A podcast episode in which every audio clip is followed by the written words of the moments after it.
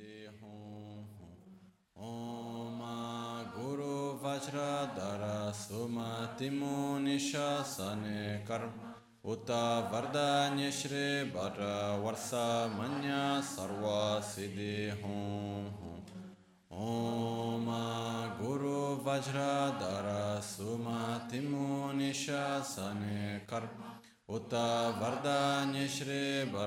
Uta Vardanya Shri Bara Varsa Manya Sarva Siddhi Hum Om Guru Vajradhar Sumatimu Nishasane Uta Vardanya Shri Bara Varsa Manya Sarva Siddhi Hum Om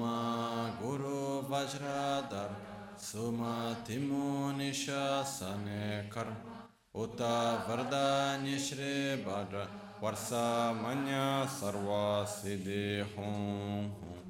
Om Guru Vajradhar Sumatimu Nishasane Karma.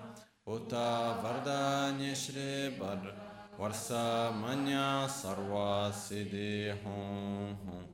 Om Guru Vajradhar Sumatimu Nishasane Uta Vardanya Shri Bhadra Varsa Manya Sarva Siddhi Hum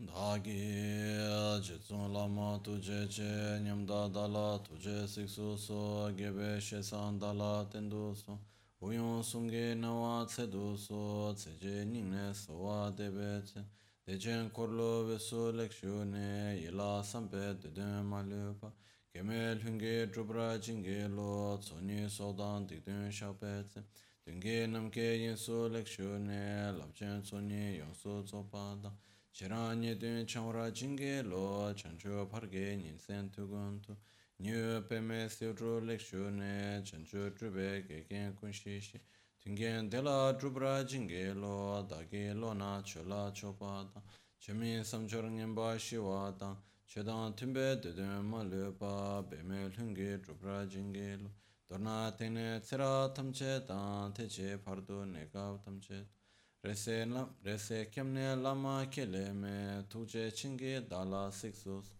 gongkyab drewe nyamda dacha la lame tu che rab gong kudan sumge nawa dralme tu nyam su nyongwe kesan topra shu kewa kundu yanda lama dan drame cheki pe la long che che sadan lamge yonte rab zo ne change koba nyur tobe shu Pakyuke kudan dagi lu, pakyuke sundan dagi ngam.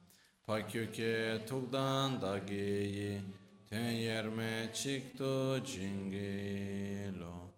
Makyuke kudan dagilo. Makyuke sundan dagina. Makyuke tukdan dageyi ten yerme çıktı cingilo. Om.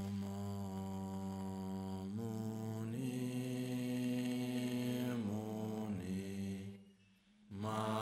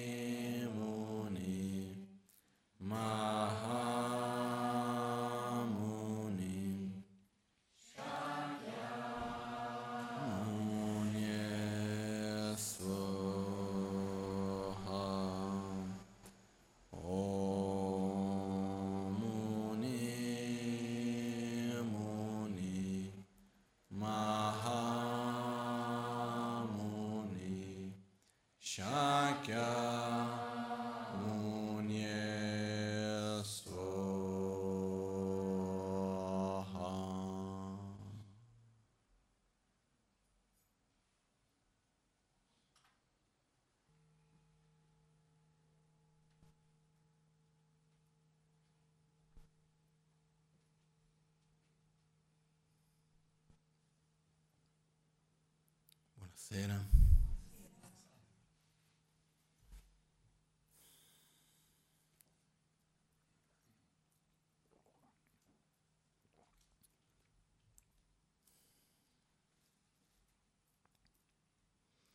Prima di fare la parte, diciamo, della formalizzazione, della cerimonia, della presa di rifugio vera e propria, a me mi è sempre piaciuto fare questa parte, chiamiamo così per dire cerimonia, questa formalizzazione, questa, ossia la presa di rifugio nel suo modo più formale, avendo un po' di tempo per poter anche spiegare un pochettino meglio, no? Perché in realtà è qualcosa che l'aspetto formale in sé è abbastanza veloce, no? però almeno dire due parole riguardo che cosa sia, questo è importante. La parola rifugio, in tibetano kyamdro, vuol dire quando andiamo alla ricerca di aiuto. In generale, per capire bene il rifugio, dobbiamo capire che il rifugio, affinché esista in un modo vero, richiede due cause. In tibetano si chiamano Tejik Ni. Le due cause del rifugio, che la traduzione in italiano è una parola che non ci suona bene, però darò la spiegazione, quindi non rimanere attaccati alla parola, però andiamo a vedere il significato. Okay? In questo contesto cosa vuol dire?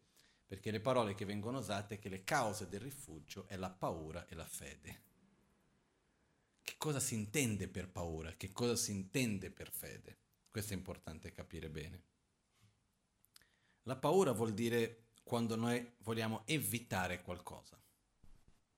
Aver paura in questo contesto vuol dire c'è qualcosa che io non voglio, c'è qualcosa che non mi piace, c'è qualcosa che io voglio evitare.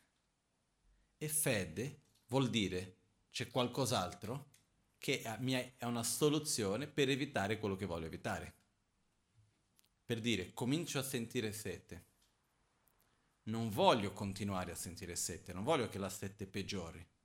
Quindi ho paura della sete. Dove ho fede? Nell'acqua. Perché è una soluzione per eliminare la mia sete, per non dover vivere quella sofferenza. Ok? Prendere rifugio vuol dire affidarci a qualcosa, dire, per dire se io ho sette prendo rifugio nell'acqua. Io ho paura della sete e ho fede nell'acqua. Quindi vado a prendere aiuto per eliminare quella sofferenza. Cosa faccio? Vado a cercare aiuto nell'acqua. Se sto camminando di notte e fa freddo in montagna e a un certo punto c'è una casettina piccolina che mi può proteggere dal freddo della notte. Come si chiama? Rifugio. Perché? Perché in realtà da che cosa prendo rifugio? Dal freddo. E prendo rifugio dove? Nella casa. Quindi sempre che si parla di prendere rifugio, te prendi rifugio da e prendere rifugio in. Quindi l'aspetto originale chiamato paura è il da, la fede è il in. Chiaro questo, no? Noi quante volte prendiamo rifugio al giorno? Tantissime. Il problema è che quando noi prendiamo rifugio dobbiamo avere chiarezza da che cosa prendiamo rifugio, in che cosa prendiamo rifugio. Quindi, prima di tutto è capire se le cose dalla quale prendiamo rifugio, dalla quale vogliamo uscire, sono veramente delle cause di sofferenza vere o no? È come per dire, uh, cerco una, fare una metafora, un esempio che possa essere chiaro. Diciamo che io ho un'infiltrazione d'acqua, non mi piace che i muri siano tutti bagnati, cosa faccio? Vado sempre a cercare di chiudere i buchettini dove c'è l'acqua o ogni tanto che c'è l'acqua passa uno straccio per togliere l'acqua. Risolve?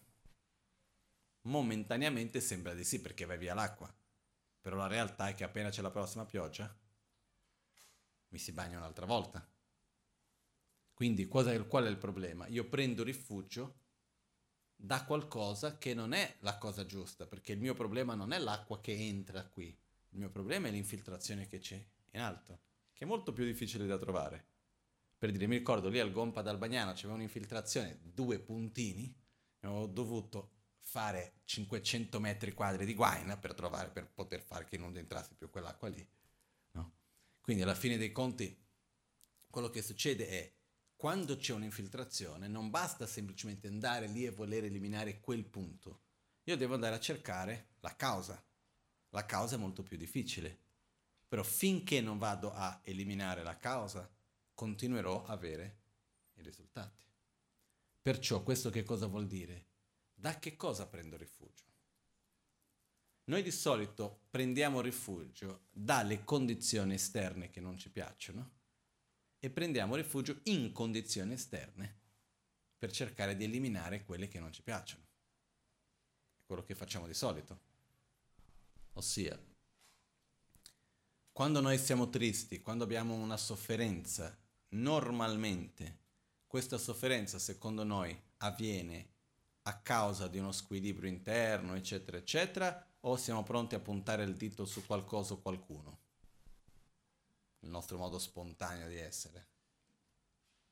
Di solito appuntiamo il dito su qualcosa e qualcuno.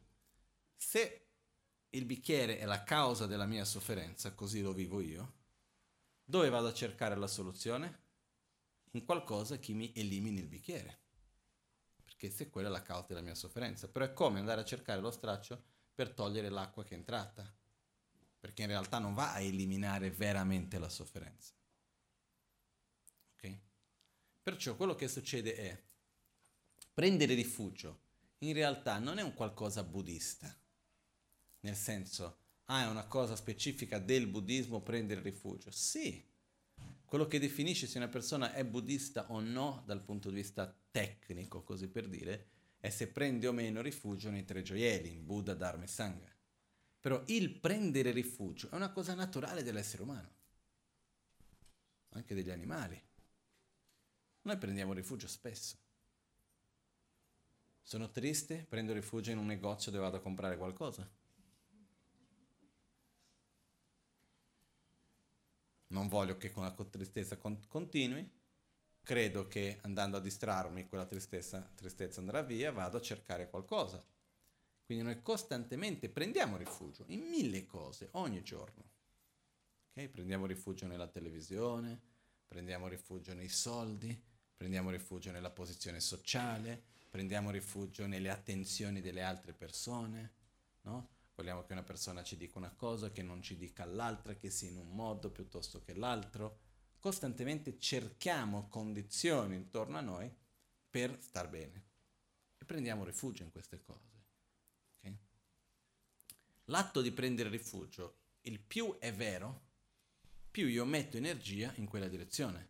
Per dire se ho sette, però non è tanta la sette, me ne frego della sette, andrò a cercare l'acqua? Per esempio, io ho questo problema. Bevo poco perché me ne frego della sete. È un problema, è un errore questo, eh? Però succede, e sono pigro di natura, quindi sono in un posto, mi viene sete, ma vabbè, dopo bevo, dai, che se ne frega. E passa il tempo e alla fine non bevo. Perciò perché? Perché se la paura non è grande abbastanza, uno non mette lo sforzo per ottenere quello che vuole, quello che ha bisogno. Perché il percorso è facile o difficile spesso? Difficile. Questo mi fa ricordare, spesso quando parlo del rifugio, mi ricordo di una nostra amica che purtroppo non c'è più, qui del Cumpen di Milano, che era la Patrizia Benincà. La Patrizia è venuta a mancare l'anno scorso, più o meno. E la Patrizia, quando era ragazza, giovane, ha avuto un problema di dipendenza di eroina. E in un certo momento della sua vita è andata a, un, quando aveva ancora, avrà avuto 25-30 anni, non lo so quanti anni aveva comunque, è andata in un centro di recupero di una comunità in Canada. E lei mi ha raccontato che quando arrivava in questa comunità, arrivata in questa comunità, che erano circa 200 persone, per poter essere accettata nella comunità, c'era un giorno particolare nella quale tutte le persone della comunità sedevano in mezzo al cerchio, come se foste voi e io sono quello che devo entrare. E la persona che deve entrare doveva dire il perché voleva far parte della comunità. E all'inizio diceva io voglio entrare nella comunità e la cosa standard era perché ho la dipendenza di eroina, non voglio più continuare. Così è una cosa molto tecnica, abbastanza un po' formale, no? la cosa un po' superficiale. E le persone rispondevano non ti sentiamo, we don't feel you. E finché se ci fosse uno di tutti che diceva io non ti sento, non accetto, non poteva entrare. Tutti dovevano accettare. Alcune persone passavano due giorni in questo processo. Lei è durato circa cinque ore, ha detto. Ha detto che all'inizio è tutto formale, spiegando il perché e il come. Yes, niente. Ha messo a pia- si è messa a piangere, disperata, a gridare, non sapeva più cosa fare. E quando lei ha sentito che la richiesta di aiuto veniva dalla parte più profonda di se stessa, dove l'ego era completamente quasi inesistente più, ormai sono pronta per aiut- ricevere aiuto da chiunque, per favore accettatemi perché veramente ne ho bisogno. È stata una richiesta profonda, a quel punto l'hanno accettata. E quello che lei dice è che se non fosse per quel processo, non sarebbe mai riuscita a passare per quello che è passata per riuscire a guarire dalla dipendenza che aveva. Perciò per poter aiutare qualcuno in generale, è importante che quel qualcuno abbia voglia di cambiare. Questo è molto importante. Per questo più forte è la nostra volontà, più energia riusciremo a mettere e più fa- facilità avremo di superare le difficoltà, perché qualunque percorso ha le sue difficoltà. Io ho già visto anche nel sentiero del Dharma, più volte persone che la prima difficoltà, ah no, ma è difficile. Chi te l'ha mai detto che era facile? No. O la prima volta che uno passa un po' il momento dell'innamoramento del Dharma. C'è un momento che un po' passa qualcosa, ma come di qua di là, perché noi creiamo tutte le nostre idee, immagini idealizzate e le nostre aspettative, le nostre proiezioni, poi il mondo non è come io voglio che sia, la colpa è del mondo così è con il centro, così è con il guru, così è con tutto. Ah, questo l'ho già visto migliaia di volte. Però quello che succede che cos'è? Più forte è la nostra ricerca, più energia metteremo nel nostro percorso. Perché questa ricerca sia forte, il primo punto importante è la paura. Paura vuol dire non avere il sentimento di paura ma vuol dire avere la chiarezza di che cosa vogliamo abbandonare. E nella presa di rifugio, dentro il contesto del buddismo, ciò che noi vogliamo abbandonare sono le cause della sofferenza. No? Se mi ricordo bene, mercoledì scorso ho parlato dell'importanza di saper vedere i sintomi, la malattia e le cause, saper distinguere i tre. Quello che noi vogliamo eliminare sono le cause. Quello che dobbiamo eliminare è la ignoranza. Prima dell'ignoranza dobbiamo arrivare all'egoismo, alla rabbia, alla gelosia, all'invidia, all'arroganza, all'avarezia.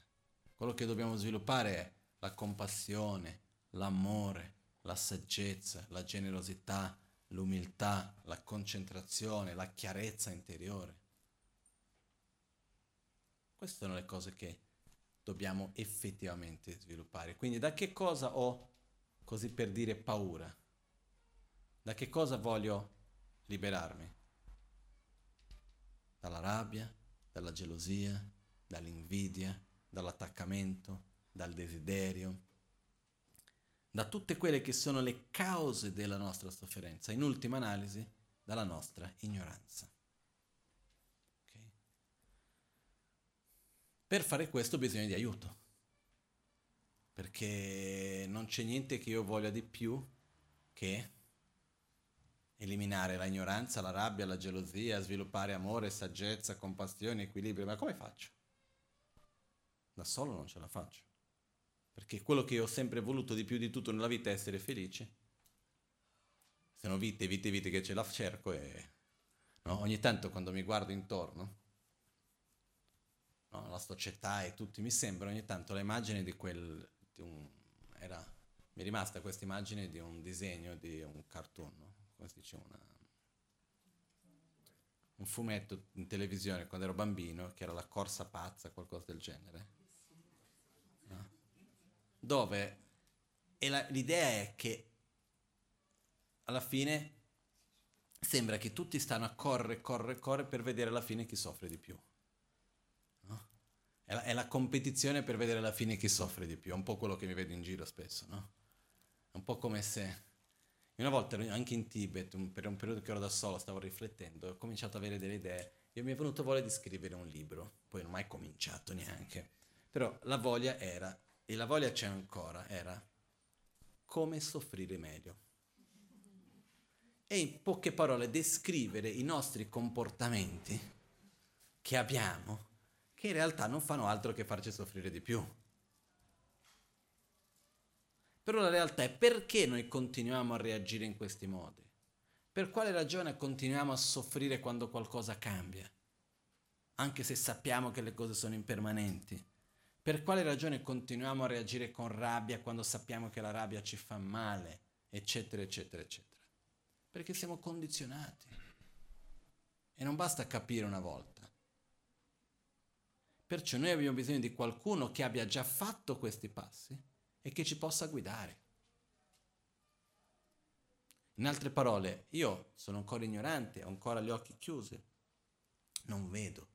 Ho bisogno di qualcuno che abbia già aperto gli occhi, che mi possa prendere mano per la mano e dire stai attento, alzati, abbassati, fai un passo più grande, più piccolo, andiamo a destra, a sinistra, perché così piano piano posso camminare nella strada giusta, affinché un giorno possa aprire gli occhi anch'io. Questo è prendere rifugio nel Buddha. Il Buddha è colui che ha già realizzato questo. La parola Buddha vuol dire sangue in tibetano, vuol dire eliminare completamente tutti i veleni mentali, sviluppare la propria qualità, il loro massimo potenziale. Buddha è qualcuno che ha fatto questo. Perciò prendiamo rifugio nel Buddha perché è colui che ci fa vedere il sentiero. Prendiamo rifugio nel Dharma che è il sentiero da seguire. Il percorso è qualcosa di interiore, non è qualcosa di esterno. Prendiamo rifugio nella Sangha che è la comunità spirituale, la compagnia spirituale durante il nostro percorso, che è molto importante anche. È un po' come il medico che deve fare la diagnosi e dare la medicina, la medicina e gli infermieri. Tutti e tre sono importanti. Poi quello che succede, che è una cosa particolare nel buddismo Mahayana, che in realtà esiste anche nel buddismo Theravada, però non in modo esplicito, è prendere rifugio nel guru. Perché? Per me è estremamente importante il fatto che io abbia delle persone in carne e ossa che io posso vedere, che posso ascoltare, che posso toccare. Persone che vengono dalla stessa realtà dalla quale vengo io, ossia che abbiano gli stessi problemi originalmente, ossia sono esseri umani come me, però che sono riusciti e che riescono a mettere in pratica ciò che io voglio mettere in pratica persone che riescono a incorporare e rappresentare per me delle qualità che io voglio sviluppare. Ossia, è possibile. Questo è un aspetto molto importante. Perciò si prende rifugio nel Buddha, nel Dharma, nella Sangha e si prende rifugio nel Guru, che è la personificazione di Buddha, Dharma e Sangha. Questo porta a un altro aspetto anche. Il Guru in questo caso ha il ruolo di fare da ponte tra noi, in questo caso Buddha, il Dharma e la Sangha. Il guru ha il compito di rappresentare il Buddha. Buddha stesso, questo mi ricordo una volta mi è stato detto con queste parole che vado a dire adesso da un maestro Zen, e diceva, il Buddha aveva dichiarato, così ha fatto, che ha detto che lui si sarebbe manifestato a tutti coloro che volessero seguire il percorso che lui ha insegnato tramite i maestri che sarebbero presenti. Perché qual è la forma che uno può aiutare l'altro? Un essere illuminato, un Buddha può aiutare tramite il Dharma. Chi è che mi dà il Dharma? Il mio maestro. Quindi sta facendo il ruolo del Buddha.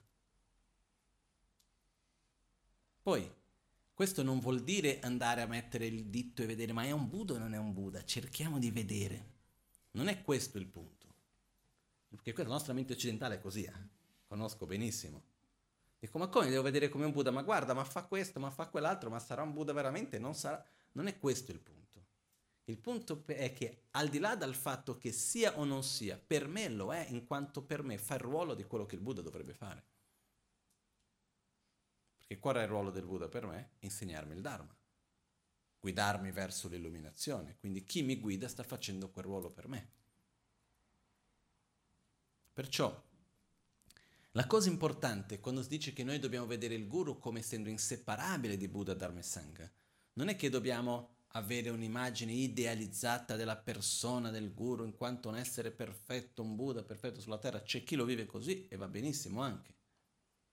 Però in realtà è il fatto che io, quando sono davanti al mio guru, lui è colui che fa la connessione tra me e tutti i maestri che ci sono stati prima, fino ad arrivare a Buddha Shakyamuni. Colui che crea la connessione tra me e il sentiero del Dharma. Quindi lui rappresenta Buddha per me, rappresenta il Dharma, rappresenta la Sangha. Ed è una cosa in realtà molto particolare, perché io quello che ho visto è sempre di più. È una connessione molto più di cuore a cuore che una connessione di testa a testa, diciamo così.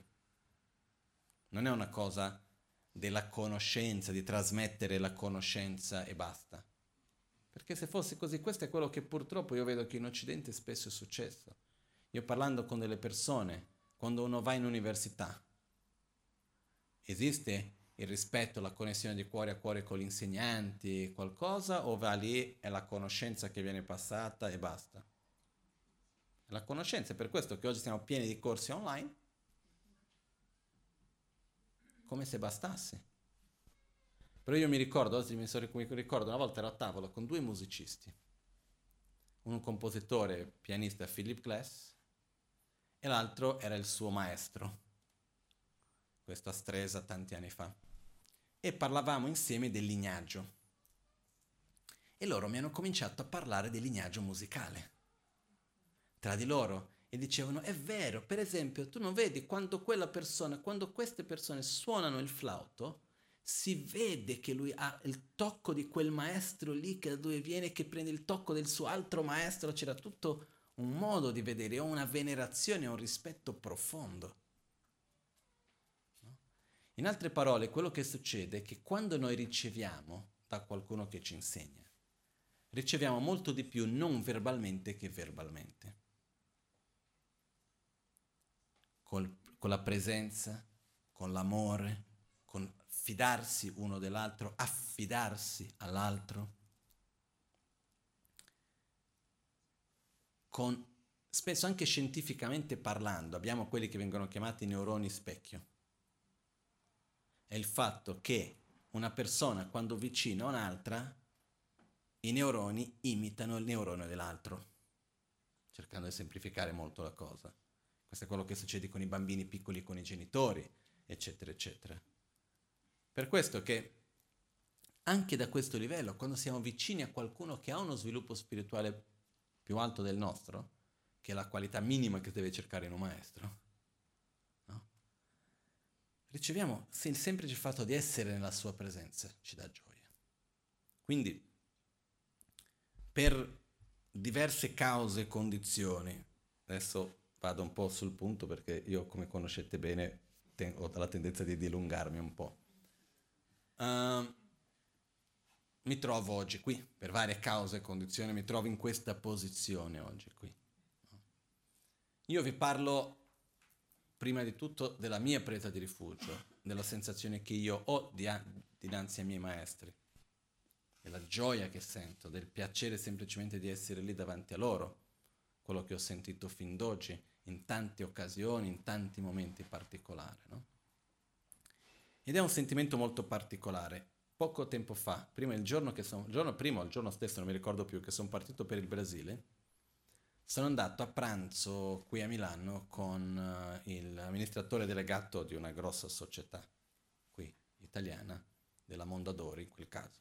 Eravamo lì a parlare, eccetera, eccetera, e questo personaggio, che era un, immaginiamo, il classico amministratore delegato, uh, stile, come si può dire, molto aziendale, pragmatico, lineare, eccetera, il pranzo è stato un dibattito in poche parole, qua io mi sono divertito, mi è piaciuto molto, e alla fine la Magancina era presente e c'è stata una cosa molto bella perché alla, alla fine lui a un certo punto mi ha chiesto, ha detto guarda, vedo che tu sai tantissime cose, tutto, ma a che cosa ti serve ancora un maestro? Che cos'è per te il maestro? C'era la Magancia lì davanti. E io ho detto a lui, guarda, per me il maestro è tutto. E è rimasto un po' così. A questo punto la Magancia ha preso la parola, parlavamo in italiano, e la Magancia ha detto, prima di tutto voglio dire che ho capito tutto quello che stavate dicendo, anche se sono stato zitto. Ho capito tutta la conversazione e voglio dirvi una sola cosa. Ha detto, esistono tanti tipi di amore, di sentimenti di amore nel mondo. Il sentimento di amore che esiste tra un padre un figlio, una figlia, la madre col figlio la figlia, piuttosto che l'amore tra fratelli e sorelle, l'amore di coppia, ci sono tanti tipi di amore che esiste. Però l'amore che esiste tra maestro e discepolo è un tipo di amore che trascende tutti questi altri. È qualcosa di estremamente profondo, è qualcosa che trascende tutti gli altri aspetti che noi di solito siamo abituati. E quindi con la Magancina ha detto questa cosa lui, e io poi ho aggiunto spiegandolo dicendo guarda, mio maestro per me è una persona non solo che mi insegna, ma è qualcuno che è un esempio, qualcuno a cui ho totale fiducia, qualcuno di cui, che, di cui io mi sento amato e che io amo allo stesso tempo. E così via. E lui è rimasto toccato in quel momento e poi ha detto, ah, quindi è come le antiche storie che, si, che sentivamo dire dei maestri, discepoli, come c'era nell'antica Grecia piuttosto che, no? Ho detto sì, in qualche modo sì. Ma nella tradizione del buddismo è essenziale questo. Nella nostra crescita spirituale, avere un rapporto vero, sincero, è essenziale. Questo non vuol dire che non ci possono essere momenti nel quale noi abbiamo dei dubbi e che andiamo, tendiamo la tendenza a scivolare. Questo succede anche. Eh? Questo può succedere per tutti. A me mi è già capitato con alcuni dei miei maestri di avere dei momenti di giudizio piuttosto delle cose che non mi sono piaciute e di trovarmi un po' a disagio, eccetera, eccetera. Quello succede. Anche perché noi siamo incapaci di vedere la perfezione in quanto siamo esseri imperfetti in noi stessi. Anche se io avessi davanti a me il Buddha perfetto, che non è il vostro caso assolutamente, però se ci fosse questo, io comunque vedo quello che riesco a vedere, che è un specchio di me stesso quello che io vedo. Perciò cosa succede se io sono triste o se mi sento solo, se mi sento rifiutato, eccetera, eccetera, proietterò questo nel mondo che ho intorno. Una cosa solo su questo importante, che è una differenza che ho visto spesso tra Occidente e Oriente. In Oriente, magari perché questo è qualcosa che passa già da secoli, che si insegna in Tibet in particolare, la tendenza che hanno le persone è di mettere il maestro a un piano più alto, quindi non giudicare le azioni tramite riferimento di se stessi. Quindi, ah no, questo semmai non capisco, però c'è un altro livello, in modo da non mischiare con la realtà quotidiana, così per dire nostra. La nostra tendenza in Occidente è portare il maestro al nostro livello. Quindi io giudico l'altro a seconda di come sono io, normale. Però con questo spesso quello che succede è che noi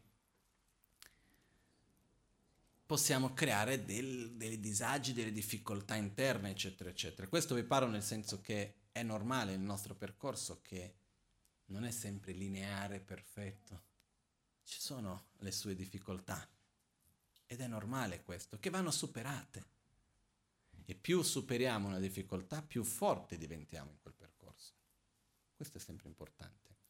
Per superare qualunque difficoltà nel nostro percorso spirituale della presa di rifugio, è importante ricordare che il più importante tra rifugi è il rifugio nel Dharma quando prendiamo bene rifugio nel Dharma, che vuol dire negli insegnamenti a quel punto, naturalmente prendiamo rifugio nel Buddha, prendiamo rifugio nella Sangha, prendiamo rifugio nel Guru, quello è qualcosa che è molto forte. Adesso, la presa di rifugio è anche una compagnia spirituale che ci rimane. È il momento nel quale noi prendiamo l'impegno e andiamo a formalizzare l'impegno nostro di seguire il sentiero che ci ha trasmesso Buddha per eliminare le cause della nostra sofferenza, per sviluppare le nostre qualità, per poter così aiutare gli altri a star meglio. Quindi alla base ci deve essere l'amore per gli altri, la compassione per gli altri. Perché io voglio aiutare gli altri, io voglio sviluppare le mie qualità. Quando prendiamo rifugio, sono, si prende rifugio della causa e rifugio del risultato che vuol dire prendo rifugio nel Buddha che mi fa vedere il sentiero, però prendo rifugio anche nel Buddha che un giorno io diventerò, prendo rifugio nel mio proprio potenziale di illuminazione. In altre parole, non basta avere fede nel Buddha, devo avere fede anche in me stesso, che io ce la posso fare.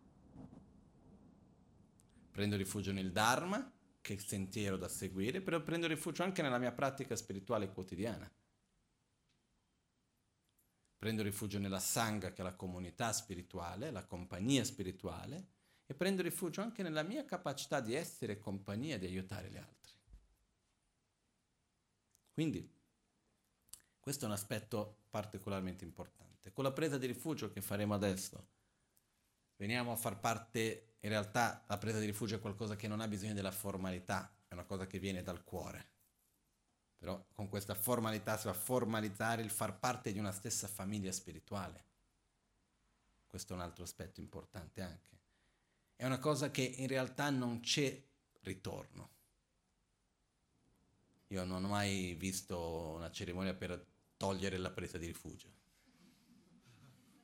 O il modo per non farlo più. Per questo che originalmente si dice che è una cosa che uno deve prepararsi, e quindi ho visto diverse persone che magari vengono al centro da più di un anno, due anni o anche di più e hanno aspettato il momento, una cosa, è giusto.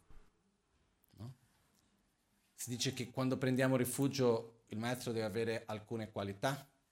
No?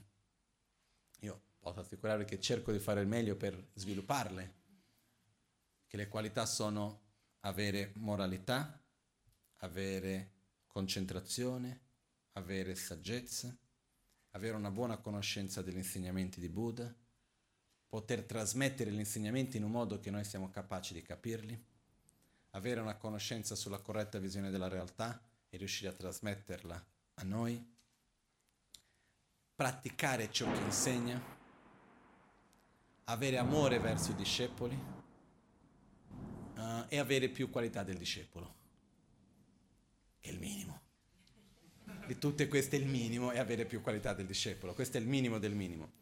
Io per esempio ho alcuni maestri che sono i maestri di filosofia, altri che sono maestri di una pratica specifica di meditazione. Ci sono diversi, io ho diversi maestri ho avuto. In realtà dal momento in cui noi prendiamo rifugio, riceviamo un insegnamento, creiamo già questo vincolo.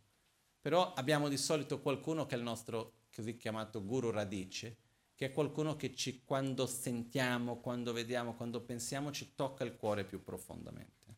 Non è un qualcosa di concettuale. Okay? Comunque, oggi quello che prenderemo adesso è l'impegno da parte mia di condividere il Dharma, di guidarvi in questo sentiero con il meglio delle mie capacità. E da parte vostra di seguire insieme questo sentiero in pochissime parole. Ok? E poi con questo avviene anche l'impegno, che è l'impegno del fatto che prendendo rifugio insieme veniamo a far parte di una stessa famiglia spirituale, di rispettare questa famiglia, di avere rispetto uno verso l'altro, di amore uno verso l'altro, anche questo è importante. Ok? Quindi adesso per cominciare la presa di rifugio, coloro che prendono rifugio dovete fare tre prostrazioni come una modo di richiesta. Chi ha già preso rifugio in passato e vuole rinnovare può rinnovare anche senza nessun problema. E poi vi mettete, invece di essere seduti normale, ci dovremo mettere in ginocchio. Tradizionalmente si mette il ginocchio destra per terra e seduti su, diciamo, sul piede destro, no? Sul tallone destro. Questo è il modo tradizionale in cui uno si mette. Se no uno si mette normalmente in ginocchio normale anche. Questa è la posizione per fare richiesta. Quindi tradizionalmente anche in Occidente no? esiste mettersi in ginocchio, una cosa che esiste anche. In Oriente anche aveva lo stesso, che il modo in cui noi ci poniamo per fare richiesta. Ok? Immaginiamo che sopra di me si trova il mio guru, Lama Ganche Rinpoche e tutti i miei altri maestri incorporati in lui stesso. Sopra di lui si trova Kyabche Trichan Dorje Chan e tutti i suoi maestri, che rappresenta tutti i suoi maestri. Sopra di Kyabche Trichan Dorje Chan Paponka Rinpoche e così via fino ad arrivare all'Amazon Kappa, Nagarjuna, Atisha, Nagarjuna, fino ad arrivare a Buddha Shakyamuni. Dal cuore di ognuno di loro c'è un flusso di luce, questo raggio di luce che viene, questo flusso di luce che viene dal cuore di ognuno di loro, arriva al mio cuore e dal mio cuore va al cuore di ognuno di voi.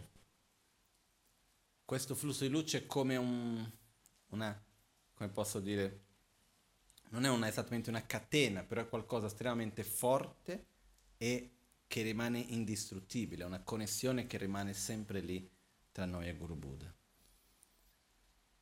Ci ricordiamo che vogliamo assolutamente eliminare tutta la nostra sofferenza, non vogliamo assolutamente più soffrire, non vogliamo assolutamente più vivere con rabbia, gelosia, invidia, arroganza, egoismo, ignoranza. Vogliamo profondamente aiutare tutti gli esseri. E per questo chiediamo aiuto a Buddha che ci guidi nel sentiero, prendiamo rifugio nel Buddha, prendiamo rifugio nel Dharma, il sentiero da seguire, prendiamo rifugio nella Sangha, la comunità spirituale che ci accompagna con la sua compagnia durante il nostro percorso. E prendiamo rifugio nel Guru, la personificazione di Buddha Dharma e Sangha. Allo stesso momento prendiamo rifugio nel nostro potenziale di illuminazione, nel Buddha, nel Dharma e nella Sangha che un giorno noi stessi diventeremo. Ripetete dopo di me. Buddham Sharanam Gacchami Dharmam Sharanam Gacchami Sangam Sharanam Gacchami Dutiyam Buddham Sharanam Gacchami Dutiyam Dharmam Sharanam Gacchami Dutiyam Sangam Sharanam Gacchami Tirtiyam Buddham Sharanam Gacchami Tirtiyam Dharmam Sharanam Gacchami Tirtiyam Sangam. Sharanam. Gacchami. Namo Gurubhye. Namo Buddhaya. Namo Dharmaya. Namo Sangaya. Namo Gurubhye. Namo Buddhaya. Namo Dharmaya. Namo Sangaya. Namo Gurubhye. Namo Buddhaya. Namo Dharmaya. Namo Sangaya. Namo Triratnaya. Nel Buddha, nel Dharma e nel Sangha. Prendo rifugio fino all'illuminazione. Con la pratica della generosità e delle altre perfezioni possa io raggiungere lo stato di Buddha per il beneficio di tutti gli esseri senzienti. Om Muni Muni, Mahamuni, Shakyamuni, Soha. Adesso io vi dirò Tabino e voi dovete rispondere l'exo. In questo momento faccio così. Questo vuol dire che da quel momento abbiamo preso rifugio, abbiamo formalizzato e creato questo vincolo profondo, questa connessione che rimane dal nostro cuore, il cuore del Guru e con tutti i maestri del lignaggio fino ad arrivare a Buddha Shakyamuni rimane indistru- indistruttibile sempre con noi. Quindi Tabino rispondete l'exo. Tabino. L'exo.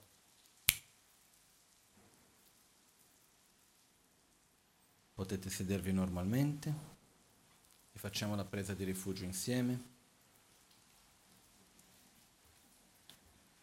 Buddham Sharanam Gacchami Dharmam Sharanam Gacchami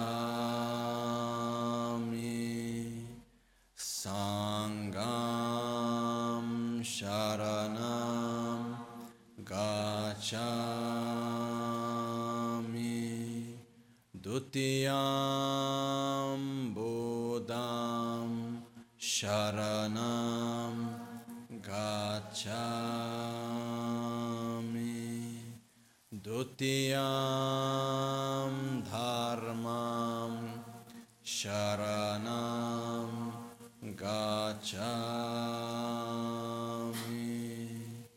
Dutiyam Sangam Sharanam Gacchami Tirtiyam